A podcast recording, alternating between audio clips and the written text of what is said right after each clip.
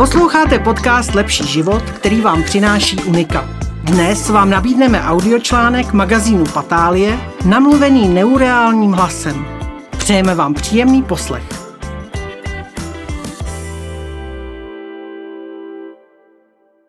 Spánková paralýza, noční můra, která vás má v.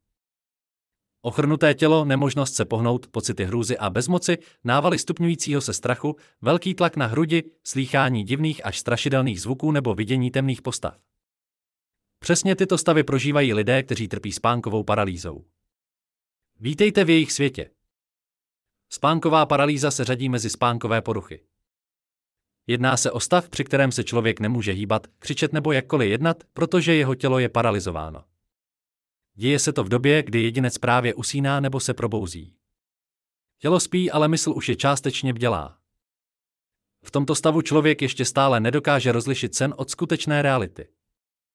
Spánková paralýza a antidepresiva. Tento hrůzný stav ubývá často doprovázen děsivými halucinacemi, na které trpící člověk nemůže nijak reagovat. Mohou být sluchové či zrakové. Jedinci, kteří mají zrakové přeludy, vidí často temné postavy, které se na ně mohou jen dívat, útočit nebo sedět. Při sluchových přeludech lidé slyší šramocení, otevírání dveří, kroky a další děsivé zvuky. Mnozí zažívají kombinace těchto halucinací. Jedince, kteří právě prožívají spánkovou poruchu, neposlouchají ruce, nohy ani jejich vlastní hlas. Pro ně je patrně nejhorší to, že se v tom děsivém stavu plném přeludu nemohou probudit, pohnout a tudíž utéci nebo si zavolat o pomoc. Mají umožněno jen mrkat víčky a dýchat, což je samo o sobě velmi děsivé. Spánková paralýza u někoho může trvat jen pár minut, ale u jiného třeba až několik hodin. Pokud se tato noční můra někomu často opakuje, může ho dovést v reálném životě až k psychickým potížím. Takoví jedinci se pochopitelně bojí usnout, jejich spánek je kvůli strachu často přerušován. Některým z postižených lidí se nevinou ani úzkosti nebo začínající deprese i za bílého dne. Nemalé množství jedinců, kteří opakovaně trpí spánkovou paralýzou, konzumuje antidepresiva. Jak je možné, že se člověk ocitne v spánkové paralýze? Spánková paralýza probíhá tehdy, když se nám zdají sny, tedy v REM fázi. Ta je charakteristická rychlým pohybem očí. Během ní mozek funguje, ale tělo spí. Neschopnost pohybu během spánku způsobují některé chemické látky v mozku. A to z toho důvodu, abychom během snění zůstávali v klidu na posteli na místo pobíhání po místnosti. Pokud se během této fáze náhle vzbudíme, mozek si nadále bude myslet, že spíme. V tuto chvíli se ocitáme v paralýze. K noční hrůze jsou nejnáchylnější mladí. Spánkovou paralýzu alespoň jednou za život prožije zhruba 8% lidí. Nejvíce postihuje dospívající a mladé jedince. Ale ty, kteří už nějakou psychickou poruchou trpí. Děsivý stav se může objevit i jen ze zcela běžných podnětů. Velké vyčerpání, nepravidelný spánek, dlouhodobý stres nebo spaní na zádech. Vězte ale, že výše zmíněné faktory nejsou vždy rozhodující. Paralýza může v noci přepadnout kohokoliv, bez ohledu na věk a další faktory. Jak se zbavit spánkové paralýzy? Pokud se spánková paralýza objeví u člověka jen párkrát za život, není potřeba vyhledávat žádnou lékařskou pomoc. Stačí jen dodržovat několik kroků, které zamezí jejímu opakovanému příchodu. Důležitý je pravidelný a dostatečně dlouhý spánek. To znamená 7 až 8 hodin denně. Držet se dále od velkého stresu.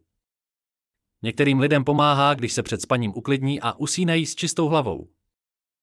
Nespat v poloze na zádech, ale vybrat si jinou spací polohu. Velké množství lidí přiznalo, že měli spánkovou paralýzu vždy, když usínali na zádech. Eusínat s vysoko vyslanými polštáři. Eusínat v pokoji samostatně.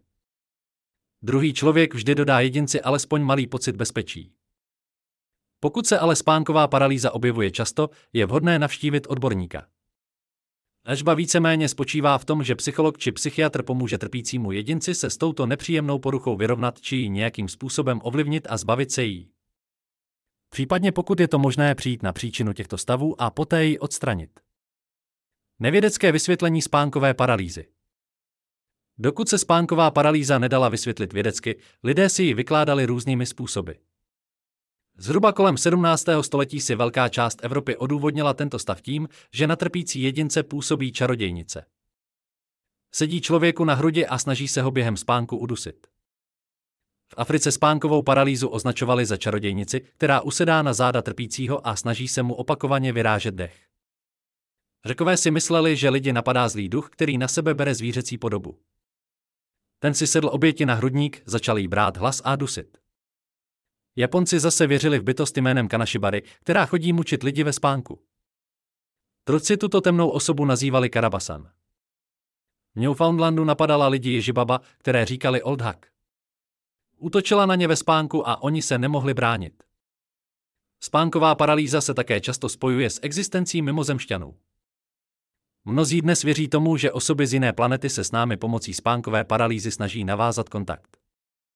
Pokud jsou mimozemské únosy lidí pravdivé, vždy se dějí jen ve spánku. Existenci spánkové paralýzy dokazují i některá umělecká díla. Švýcarský malíř Henry Fuseli maloval obrazy s touto temnou tematikou, nejspíš proto, že jí sám trpěl.